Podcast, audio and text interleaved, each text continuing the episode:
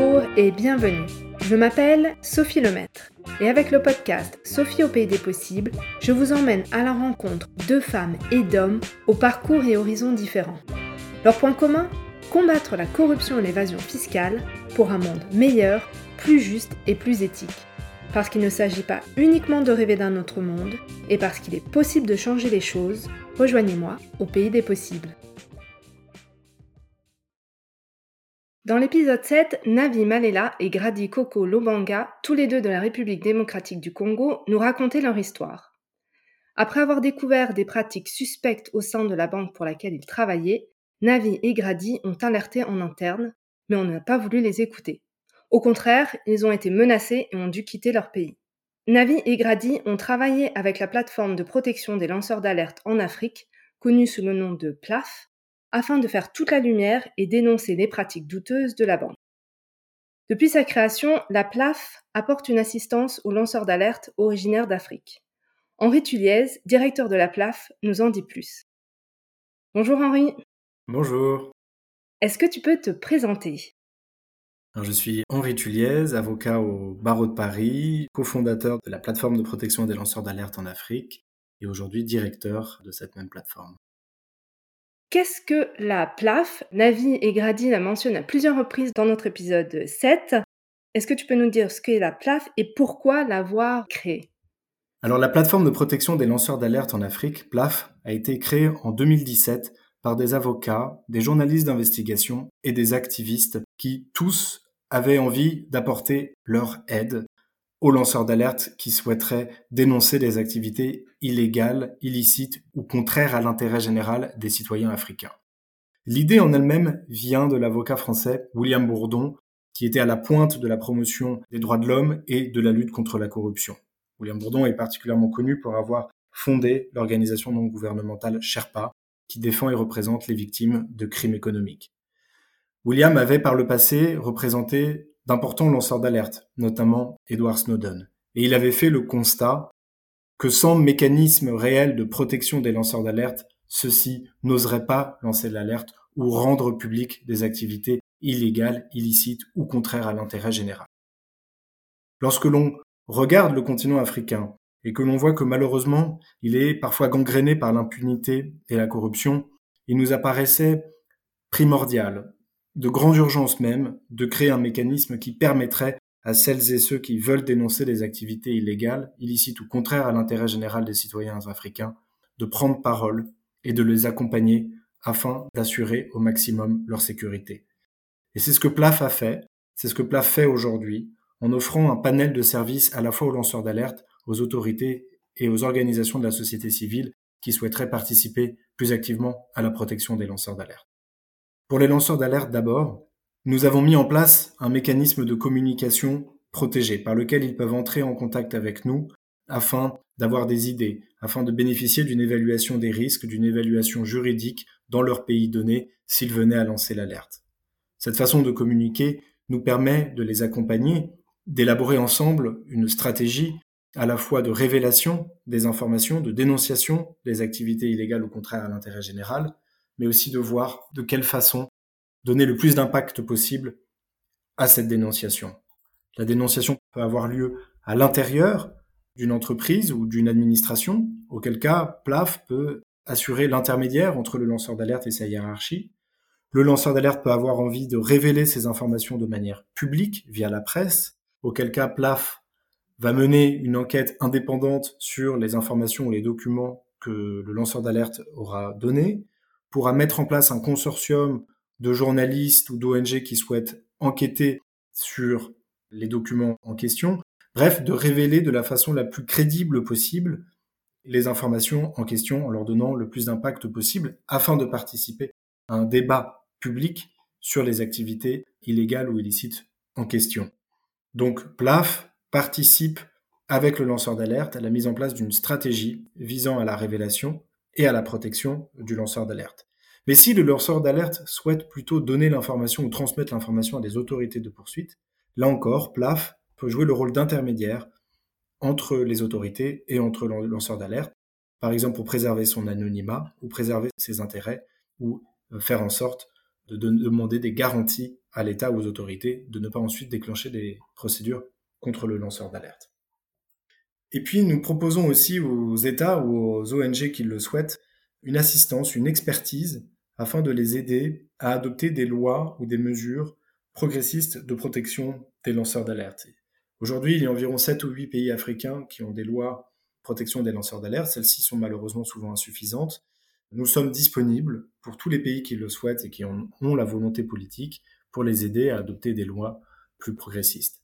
Ce deuxième volet de notre travail n'est pas notre cœur de métier, puisque nous croyons dans le changement par le cas par cas. C'est-à-dire que nous pensons que le changement dans, une société ou le changement dans une législation vient d'exemples concrets qui montrent l'insuffisance des mesures en place ou des volontés politiques pour apporter des changements. Et en ça, le lanceur d'alerte est un acteur formidable.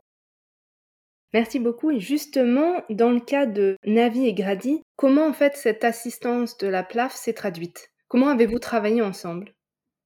Eh bien, dans le cas de Navi et Grady, nous avions euh, d'abord été approchés par Grady, qui nous indiquait avoir eu accès à des informations montrant que sa banque avait été utilisée pour faire passer des opérations frauduleuses et qui coûtaient à l'intérêt général des citoyens congolais. Lorsque Grady a commencé à nous donner ces informations, il était déjà en France, il avait déjà démissionné, était en, pleine demande d'asile. Et alors on a regardé les documents qu'il avait, on les a jugés euh, suffisamment crédibles et on a continué à enquêter avec lui. Et puis au fil du temps, il a continué à nous donner des documents jusqu'à temps que l'on se rende compte ou qu'on en déduise qu'une personne était encore à l'intérieur de la banque. Cette personne était Navi. Dans le but de ne pas le mettre en danger, on a demandé à Grady d'arrêter d'être en contact avec Navi et à ce moment-là, on n'a plus accès à de nouveaux documents. Mais les informations qu'il nous avait données nous suffisaient déjà pour venir confirmer d'autres informations que nous avions également sur la mise en place d'un réseau international qui s'apparentait à un réseau de blanchiment d'argent qui travaillait sans doute pour le compte d'un homme d'affaires israélien, Dan Gertler, qui lui-même était sanctionné par les États-Unis pour corruption au service de l'ancien président congolais Joseph Kabila. Et alors du coup, nous avons enquêté, nous avons mis en place une équipe d'enquêteurs, à la fois avec PLAF, avec l'organisation euh, partenaire euh, Global Witness, mais également avec des journalistes de Bloomberg aux États-Unis, de Haaretz en Israël et du Monde en France. Et puis, nous avons fait ce que tous les journalistes font, c'est donner la possibilité aux différentes personnes visées par les enquêtes de donner leur version des faits. C'est ce qu'on appelle le droit de réponse. Et à partir de là, on a compris que Navi, qui lui était resté à Kinshasa, courait de graves dangers. On a pensé rapidement, par des informations que nous avions obtenues, qu'il avait été euh, identifié au sein de la banque. À ce moment-là, on a donc tout mis en œuvre pour le faire sortir du pays, car nous comprenions qu'il y jouait sa vie. Donc nous l'avons aidé à se rendre en Europe avec sa famille, où ensuite il a pu déposer une demande d'asile et qu'il a obtenu une demande d'asile que Plaf a soutenue activement, comme Plaf avait soutenu la demande d'asile de Grady. Et donc Navi s'est retrouvé en sécurité ici en Europe, et puis nous avons pu révéler les informations, les rendre publiques. Et c'est à ce moment-là que nous avons subi énormément euh, d'attaques et de, et de représailles. Et c'est à ce moment-là qu'on s'est vraiment satisfait d'avoir mis Navi et sa famille en sécurité. Et aujourd'hui, Navi et Grady ont continué à faire l'objet de représailles puisqu'ils ont été condamnés à mort par contumace. Plaf elle-même a fait l'objet de plusieurs poursuites en France et à Kinshasa. Et donc aujourd'hui, on se bat bec et ongle pour nous défendre dans ces procédures baillons qui ont été déclenchées contre nous, pour contre-attaquer en attaquant parfois nous-mêmes ceux qui nous ont attaqués, et en essayant surtout d'obtenir l'annulation du jugement frauduleux et grotesque qui a condamné à mort ces deux lanceurs d'alerte qui sont pour nous de véritables héros. Donc aujourd'hui, nous continuons à les accompagner, nous continuons à les représenter dans des collaborations qu'ils peuvent avoir avec euh, des autorités de poursuite, et nous continuons à les aider à avoir un profil important au Congo afin que rapidement cette condamnation à mort ridicule soit annulée. Et d'ailleurs, je crois que, enfin c'est pas je crois, je l'ai vu, vous avez sorti une nouvelle enquête euh, fin novembre 2021, Congo Hold Up, donc qui est aussi sur euh, la République démocratique du Congo. Dans cette enquête, vous avez aussi collaboré avec plusieurs organisations. Alors c'était une grosse enquête. Est-ce que tu pourrais nous en parler un peu plus et nous dire un peu ce qui est ressorti de cette enquête? Alors oui, cette enquête est euh, l'un des plus gros projets sur lesquels euh, PLAF a eu à travailler. PLAF a obtenu ce qu'on a surnommé la plus grande leak de l'histoire d'Afrique, puisqu'il s'agissait de 3,5 millions de documents bancaires qui nous ont permis d'accéder à l'intérieur d'une machine servant les intérêts de kleptocrates en République démocratique du Congo. Il s'agissait d'un véritable manuel sur comment fonctionne une kleptocratie et comment fonctionne de la corruption. Quand nous, nous avons reçu ces données, compte tenu de leurs détails, de leur quantité et de leur complexité, nous avons jugé opportun de mettre en place un consortium d'investigation sans précédent. Un consortium d'investigation qui allierait à la fois des journalistes d'investigation, donc des médias, mais aussi des ONG, des organisations non gouvernementales, qui finalement avaient elles aussi une réelle expérience et expertise dans les enquêtes anticorruption. Et on a voulu faire en sorte que ces deux groupes, ces deux professions différentes puissent s'entendre afin de donner le plus d'impact possible à cette enquête. C'est ainsi que 19 médias, dont Mediapart en France, et cinq organisations non gouvernementales ont collaboré pendant plus de six mois sur cette enquête gigantesque, pour laquelle, par exemple, il a fallu construire et créer des logiciels particuliers afin de pouvoir tracer les flux financiers à l'intérieur de cette banque. La banque s'appelle la BGFI. La BGFI est une banque gabonaise qui a des filiales dans plusieurs pays d'Afrique francophone et également à Paris. Le leak en lui-même montrait surtout comment l'ancien président Joseph Kabila et son entourage s'étaient considérablement servi dans les ressources publiques, dans les fonds publics, pour alimenter des sociétés qui leur appartenaient. C'était donc du détournement d'argent public à très grande ampleur.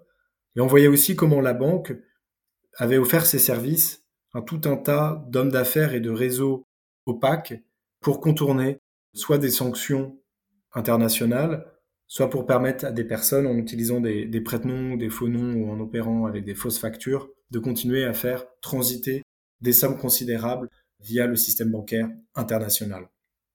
Cette banque s'est aussi comportée comme une véritable lessiveuse de l'argent liquide, de cash, puisque on peut voir des montants exorbitants être déposés en liquide pour ensuite être envoyés grâce au service des différents agents de la banque dans des comptes détenus par exemple à Dubaï, à Hong Kong, en Chine, etc.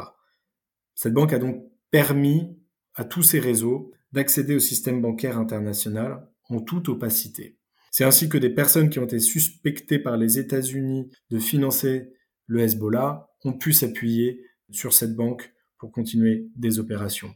C'est ainsi par exemple qu'on a pu voir que l'argent que les Nations Unies avaient donné à la République démocratique du Congo pour payer les casques bleus congolais basés en Centrafrique a finalement été détourné pour atterrir dans des comptes liées à des sociétés du président Joseph Kabila. On a pu voir comment de l'argent de la Commission européenne a été donné à des sociétés proches de réseaux du Hezbollah afin de construire des routes. On a pu voir par exemple encore comment l'argent du sommet international de la francophonie qui a eu lieu à Kinshasa en 2012 avait été utilisé pour payer une boîte de surveillance israélienne qui elle-même a ensuite été accusée par des activistes d'avoir surveiller pour l'État congolais des activistes et des membres de l'opposition pour l'État congolais. Et donc, c'est l'ensemble de ces révélations que l'on a surnommé Congo Hold Up.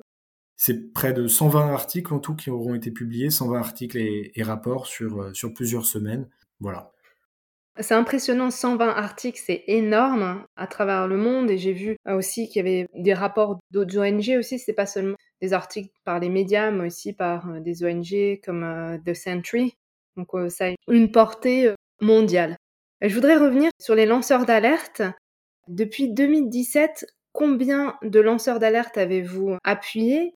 Et puis aussi une autre question, est-ce que tu as noté, je sais pas, des caractéristiques communes ou des traits communs entre euh, tous ces lanceurs d'alerte? C'est très difficile pour nous de savoir exactement combien de lanceurs d'alerte nous avons aidés, parce qu'il y a des lanceurs d'alerte que nous aidons du début à la fin, c'est-à-dire au moment où ils nous approchent pour nous dire je veux lancer l'alerte et à la fin, au moment où l'alerte a été lancée, les poursuites ont eu lieu s'il y en a eu, les représailles se sont arrêtées et en gros on peut arrêter d'assister euh, le lanceur d'alerte en question. Parfois, il y a des lanceurs d'alerte qu'on va soutenir avec un coup de fil, ça va durer une demi-heure et ce sera tout. Parfois, il y a des lanceurs d'alerte avec lesquels on commence à travailler et pour lesquels on travaille toujours. On a commencé à aider des lanceurs d'alerte en 2017. Aujourd'hui, en 2022, on continue à les accompagner. Mais grosso modo, je dirais qu'environ une quarantaine, on a aidé de façon proactive. Ce qui est fascinant et ce que je trouve très inspirant, c'est que la majorité des lanceurs d'alerte africains que nous avons aidés ont entre 30 et 40 ans. Ils sont tous très bien diplômés. Pour la majorité des cas, ils ont fait des études poussées soit dans leur pays respectif, soit à l'étranger. Mais en tout cas, ils ont tous décidé de travailler dans leur pays, d'offrir leurs compétences dans leur pays pour participer au développement de l'Afrique. Et tous qu'ils ont été banquiers, hauts fonctionnaires, directeurs d'entreprise, directeurs financiers, ont tous été à un moment dégoûtés des choses qu'ils avaient pu voir dans le cadre de leur relation de travail, dans leur relation professionnelle. Et c'est en raison de ce dégoût, de cette véritable indignation, qu'ils ont décidé de lancer l'alerte. Et du jour au lendemain, de devenir activistes. Et c'est ça que je trouve particulièrement inspirant. On rencontre, moi-même j'en suis un, des gens qui ont décidé très tôt dans leur euh, carrière ou dans leur euh, étude de devenir des activistes, de devenir peut-être des militants, des personnes engagées. Mais là, on, on découvre des personnes qui n'ont pas du tout le même engagement. Mais cet engagement est né de l'indignation dont ils ont été témoins. Ils ont été tellement dégoûtés de ce qu'ils ont vu que, au fond d'eux, ils se sont dit ma vie n'en vaut pas la peine. L'argent pour lequel je travaille, pour lequel j'ai étudié, n'en vaut pas la peine. Ce qui compte, c'est l'intérêt général de mon peuple, de mes citoyens, de mon pays. Et donc, du coup, je vais lancer l'alerte et je vais mettre ma vie en danger. Et ça, je trouve ça particulièrement inspirant et courageux.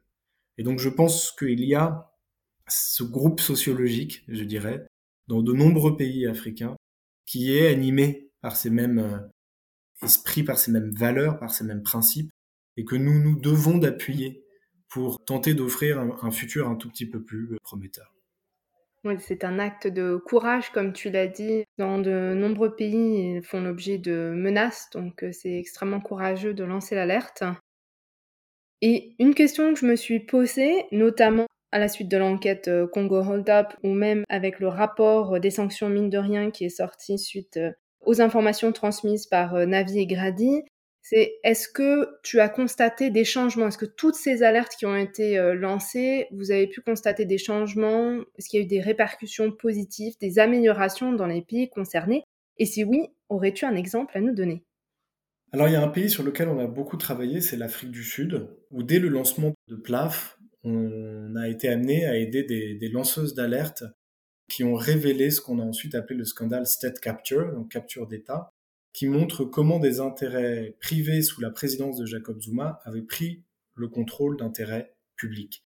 Par exemple, une famille connue, la famille Gupta, avait par exemple son mot à dire dans la nomination des ministres de l'économie en Afrique du Sud. Et nous, nous avons aidé certaines des lanceuses d'alerte qui ont euh, révélé euh, cet énorme scandale. Eh bien, cet énorme scandale a provoqué la démission de Jacob Zuma, qui pourtant euh, avait déjà beaucoup d'affaires de corruption sur les épaules. Et puis, ça a permis la mise en place d'une commission d'enquête unique qui s'appelle la Zondo Commission, qui a enquêté pendant plusieurs années sur cette question du state capture et qui a fait d'innombrables auditions pour être en mesure de comprendre ce qui s'est passé.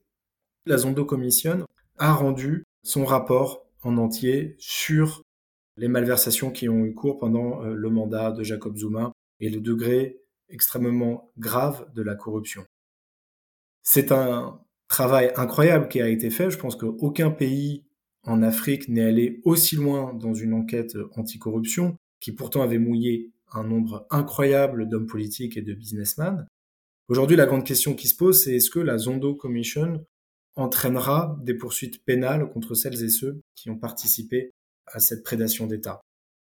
Aujourd'hui, beaucoup d'ONG en Afrique du Sud sont mobilisés pour faire en sorte qu'il euh, y ait une véritable lutte contre l'impunité et que ceux qui en sont responsables soient jugés. Mais ce qui est aussi intéressant, c'est que la Zondo Commission conclut son rapport en demandant, en exigeant qu'une loi nouvelle, plus progressiste et moderne soit adoptée par les autorités sud-africaines pour mieux protéger les lanceurs d'alerte. La Zondo Commission n'aurait jamais pu avoir lieu sans des lanceurs d'alerte. Donc là, on a un réel exemple de l'impact que peut avoir l'action d'un lanceur d'alerte dans un pays africain. une reconnaissance de l'importance de les protéger et d'avoir un cadre pour les soutenir. Absolument. Quel futur vois-tu pour l'alerte en Afrique? Écoutez, quand PLAF a été créé en 2017, quand William euh, Bourdon m'a parlé de cette idée, au début je trouvais qu'il était fou, complètement fou. Je trouvais que c'était une belle idée, mais quand j'ai vu le chemin de croix des lanceurs d'alerte en Europe ou aux États-Unis, où il y a tant un état de droit, je me suis dit qu'il n'y aurait pas de citoyens africains qui le feraient, non pas par manque de courage, mais parce que le risque est trop important. Il y a très peu de pays en Afrique qui peuvent prétendre avoir euh, un état de droit. Peut-être l'Afrique du Sud, euh, mais c'est sans doute euh, l'un des seuls. Et donc du coup, je me, je me disais, mais les lanceurs d'alerte, jamais ils vont prendre le risque vraiment de prendre une balle dans la tête, de se faire arrêter, de se faire torturer, de se faire enlever, de se faire pourchasser, intimider, menacer. En Afrique, c'est pas possible, c'est trop dangereux, il y a trop de dictatures. Et j'ai eu complètement tort, parce que très rapidement, on a eu des lanceurs d'alerte qui sont venus vers nous, mais on a des lanceurs d'alerte extrêmement courageux, comme euh, par exemple Jean-Jacques Lubumba, qui a lancé l'alerte en, plein milieu du régime de Kabila, au moment où tout le monde critiquait euh, le régime de Kabila pour sa prédation des ressources, alors même que les opposants étaient tués dans la rue, que les jeunes étaient empêchés de manifester. Jean-Jacques Lubumba, il a pris une clé USB et il a fait une copie de milliers de documents bancaires pour montrer au monde l'état de corruption dans lequel se trouvait son pays. Il a fui la RDC, il a lui aussi trouvé l'asile en Europe et il a tout révélé. Et il a fait l'objet d'énormément de menaces, même lorsqu'il se trouvait en Europe. Mais quel courage Ce courage est incroyable. Et ces gens arrivent à apporter petit à petit des changements dans leur pays, parce que quand vous faites une énorme révélation comme Congo Hold Up, vous provoquez un tremblement de terre dans l'opinion publique. Vous provoquez un réel tremblement de terre dans l'opinion politique. Donc je pense que l'alerte a un futur en Afrique, qu'il y en aura de plus en plus, et que de plus en plus les kleptocrates ou ceux qui pillent auront peur et se diront mais dans telle banque ou dans tel cabinet d'avocat ou dans tel cabinet comptable avec lequel je travaille ou dans tel ministère, qu'est-ce qui me protège contre un potentiel lancement d'alerte plus tard? Qu'est-ce qui va m'éviter que des informations que je veux garder le plus cachées possible soient révélées? Donc je pense que rien qu'en faisant ça, on effraie un petit peu ceux qui pillent et ça fait plaisir. Et pour terminer, est-ce que tu as un vœu pour 2022 ah, Pour 2022, d'abord je souhaite que la condamnation à mort de Grady et Navi soit annulée. Et si je voulais pousser l'optimisme jusqu'au bout, je demanderais qu'il soit érigé en héros de la nation euh, congolaise. En 2022, j'espère aussi que Congo Hold Up entraînera des procédures judiciaires non seulement au Congo, mais aussi dans les pays où de l'argent sale a pu être identifié et découvert. J'espère qu'en 2022, l'Afrique du Sud adoptera une loi progressiste de protection des lanceurs d'alerte. Et j'espère en 2022 que d'autres lanceurs d'alerte nous donneront leur confiance et qu'on pourra continuer à révéler des faits particulièrement répréhensibles. Super, ce sont de très beaux voeux et je, je souhaite qu'ils se réalisent. J'envoie toutes mes pensées. Merci beaucoup Henri pour ta disponibilité et nous avoir parlé du travail formidable que fait la PLAF. Merci beaucoup.